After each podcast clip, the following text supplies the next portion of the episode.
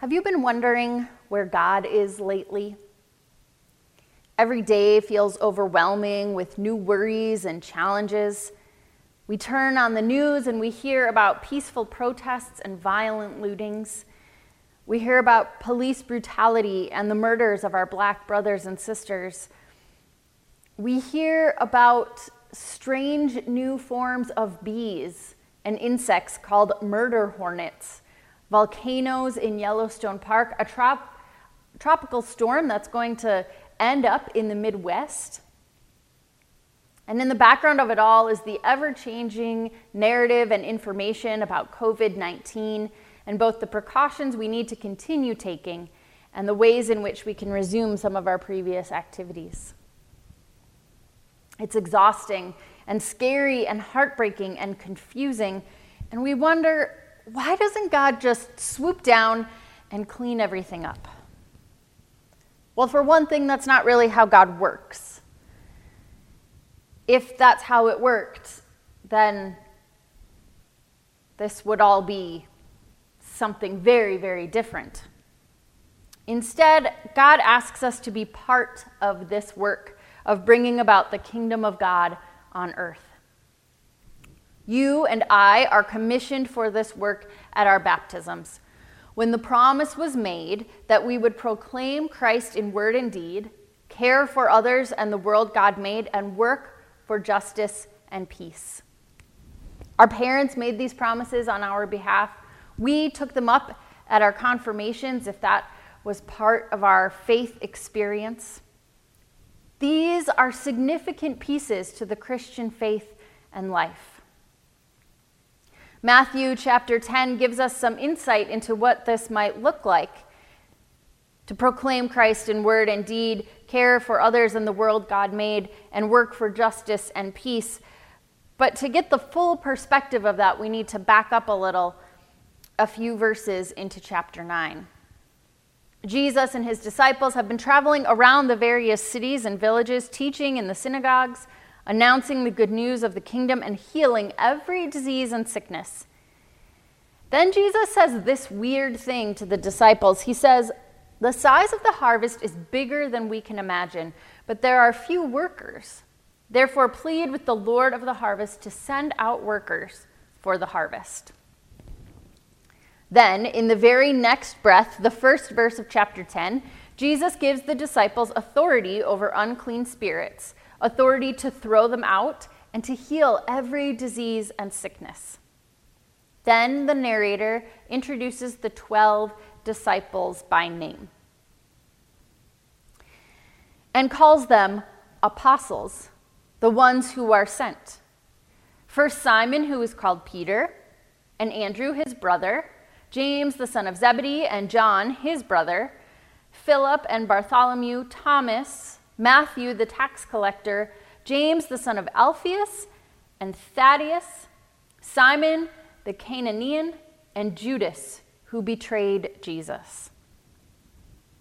Colin Yuckman, in his commentary, explains that the list of names does not stand alone as a mere registry of the 12, but it is an introduction to their apostleship charter. It's the introduction to uh, what they are called to. In this way, we recognize that part of Jesus' own mission is to train followers to join the purposes for which his Father sent him. And the apostles' very identity is born in the midst of this movement from Father to the Son to the world. It calls to mind Jesus' words in John As the Father has sent me, so I send you. And so, this emphasis on identity and mission continues after the list of names. These 12 Jesus sent out with the following instructions. He said, Don't go among the Gentiles or into a Samaritan city. Go instead to the lost sheep, the people of Israel. As you go, make this announcement The kingdom of heaven has come near. Heal the sick, raise the dead cleanse those with skin diseases, and throw out demons. You received without having to pay, therefore give without demanding payment. Workers deserve to be fed, so don't gather gold or silver or copper coins for your money belts to take on your trips. Don't take a backpack for the road, or two shirts, or sandals, or a walking stick. Whatever city or village you go into, find somebody in it who is worthy and stay there until you go on your way. When you go into a house, say, Peace. If the house is worthy, give it your blessing of peace. But if the house isn't worthy, take back your blessing. If anyone refuses to welcome you or listen to your words, shake the dust off your feet as you leave that house or city. I assure you, it will be more bearable for the land of Sodom and Gomorrah on Judgment Day than it will be for that city. Look, I am sending you as sheep among wolves. Therefore, be wise as snakes and innocent as doves. Watch out for people because they will hand you over to the councils and they will beat you in their synagogues. They will haul you in front of governors and even kings because of me, so that you may give your testimony to them and the Gentiles. Whenever they hand you over, don't worry about what you will speak or what you will say, because what you can say will be given to you at that moment. You aren't doing the talking, but the Spirit of my Father is doing the talking through you. Brothers and sisters will hand each other over to be executed. A father will turn his child in. Children will defy their parents and have them executed. Everyone will hate you on account of my name, but whoever stands firm until the end will be saved. Whenever they harass you in one city, escape to the next, because I assure that you will not go through all the cities of Israel before the human one comes. There's a lot in those instructions that Jesus gives. But this mission that he has called them to, that he is instructing them on, is not one that they must work out on their own. Jesus gives these specific instructions so they know where to go and whom to visit, what to say, and what to do. And we're left with a distinct impression that these 12 are defined by their participation in the ongoing movement of the kingdom into the world.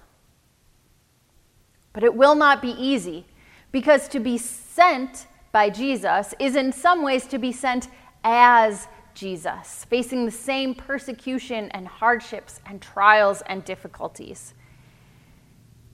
And this is the call to us too perhaps with not these specific instructions, but to participate in the ongoing movement of God's kingdom into the world. We too are expected to resemble Jesus in word and deed as we live out our discipleship. And that creates difficult tensions that can even invade our own family structures. And though Jesus treats us with mercy and compassion, we are not promised a life without trial. We heard Jesus telling the disciples to be wise as serpents and innocent as doves, and all of the ways that uh, these difficulties might manifest. If we were to think about the kingdom and the world as a Venn diagram, you know, those two overlapping circles, the apostles, and we, by extension, have been selected and instructed to occupy that overlap. And the intensity of that overlap is depicted in these instructions. Like sheep into the midst of wolves, Jesus is sending disciples. Where the work of God meets the trajectory of the world, the resistance is greatest, and this is exactly where we are sent to be wise as serpents and gentle as doves. So, what does that mean? What does that look like? Author and theologian Danielle Shroyer writes about it in her book, Original Blessing, and I'd like to share that with you today.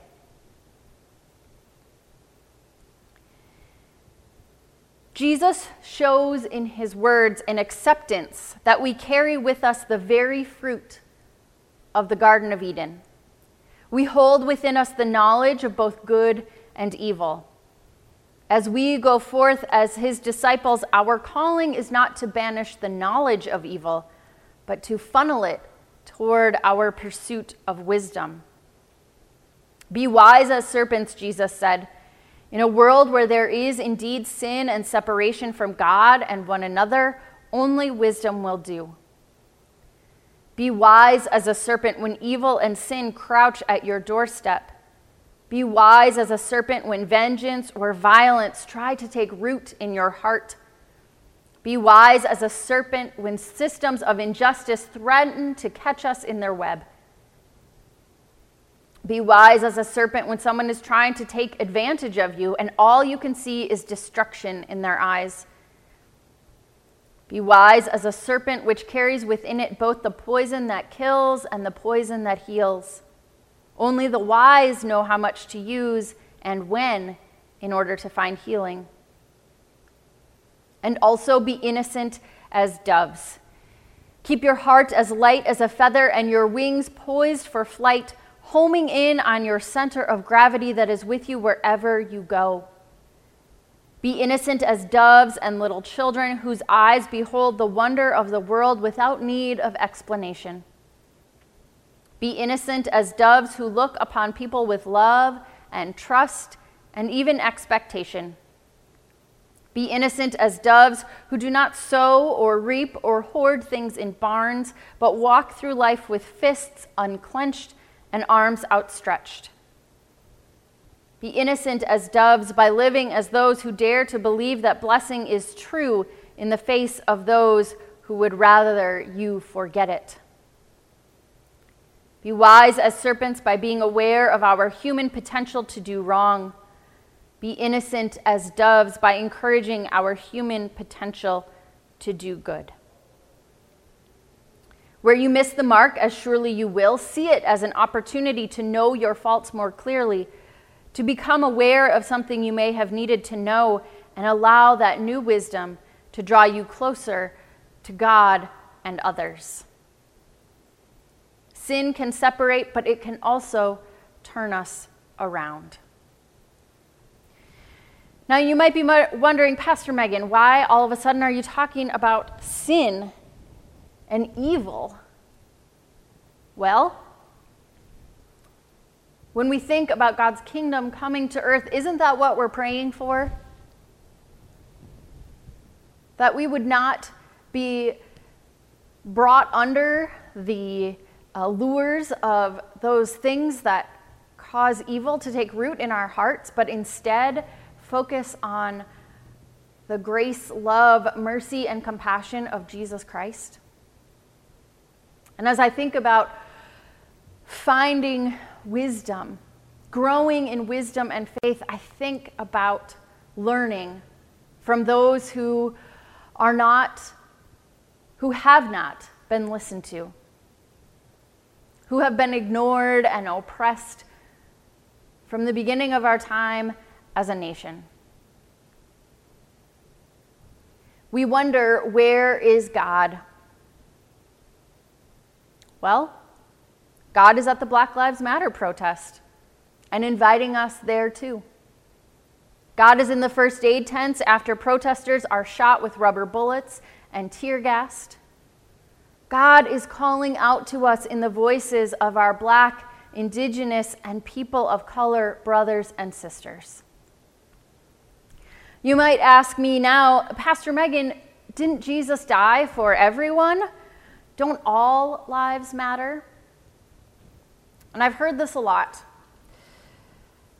But I saw on the Facebook page of my friend, Pastor Aaron Fuller, who grew up just down the highway at Baltimore Lutheran Church, the best answer I've seen to this question so far. Instead of saying all lives matter, Jesus said Samaritan lives matter. Instead of saying all lives matter, Jesus said children's lives matter. Instead of saying all lives matter, Jesus said Gentile lives matter. Instead of saying all lives matter, Jesus said Jewish lives matter. Instead of saying all lives matter, Jesus said women's lives matter. And instead of saying all lives matter, Jesus said lepers' lives matter. Yes, Jesus loves everyone, even to the point of dying for our sins. And he also went out of his way to intentionally help specific groups of people the alienated, the mistreated, and those facing injustice. So, saying Black Lives Matter and participating in a movement that seeks justice, positive reform, and empowerment is one of the most Christ like things that we can do. Where we can be wise as serpents and innocent as doves to bring the kingdom into these systems of power that have been oppressive to our brothers and sisters. Greg Carey, another commentary author, writes that Matthew's gospel invites us to see the church. That's all of us in the story of the disciples. Here, the disciples imitate Jesus, who not only proclaims the realm of heaven, but demonstrates its nature. When the realm of heaven is near, healing and liberation take place. Don't we want to be part of that? I do. In the disciples, the church finds itself cast into the world, taking Jesus' message beyond his instructions into surprising new context. Wherever people are being alienated, mistreated, and facing injustice, God is there and invites us there too. And with a promise anticipating the very end of the gospel, Jesus reminds his followers then and now to not worry about how you are to speak or what you are to say. For it is not you who speak, but the Spirit of your Father speaking through you. In the very midst of trial and difficulty and persecution, those obedient to Jesus' mission will be equipped and empowered with God's very own presence. Jesus says at the end of this gospel, I am with you always, even to the end of the age. We have not yet reached the end of the age. So let us be encouraged and equipped by this word of God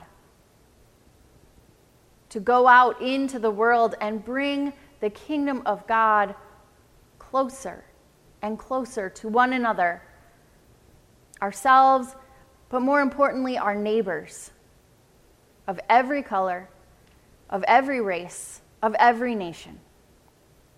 The Spirit strengthens us for this work, and it is good work that we are called to. Thanks be to God. Amen.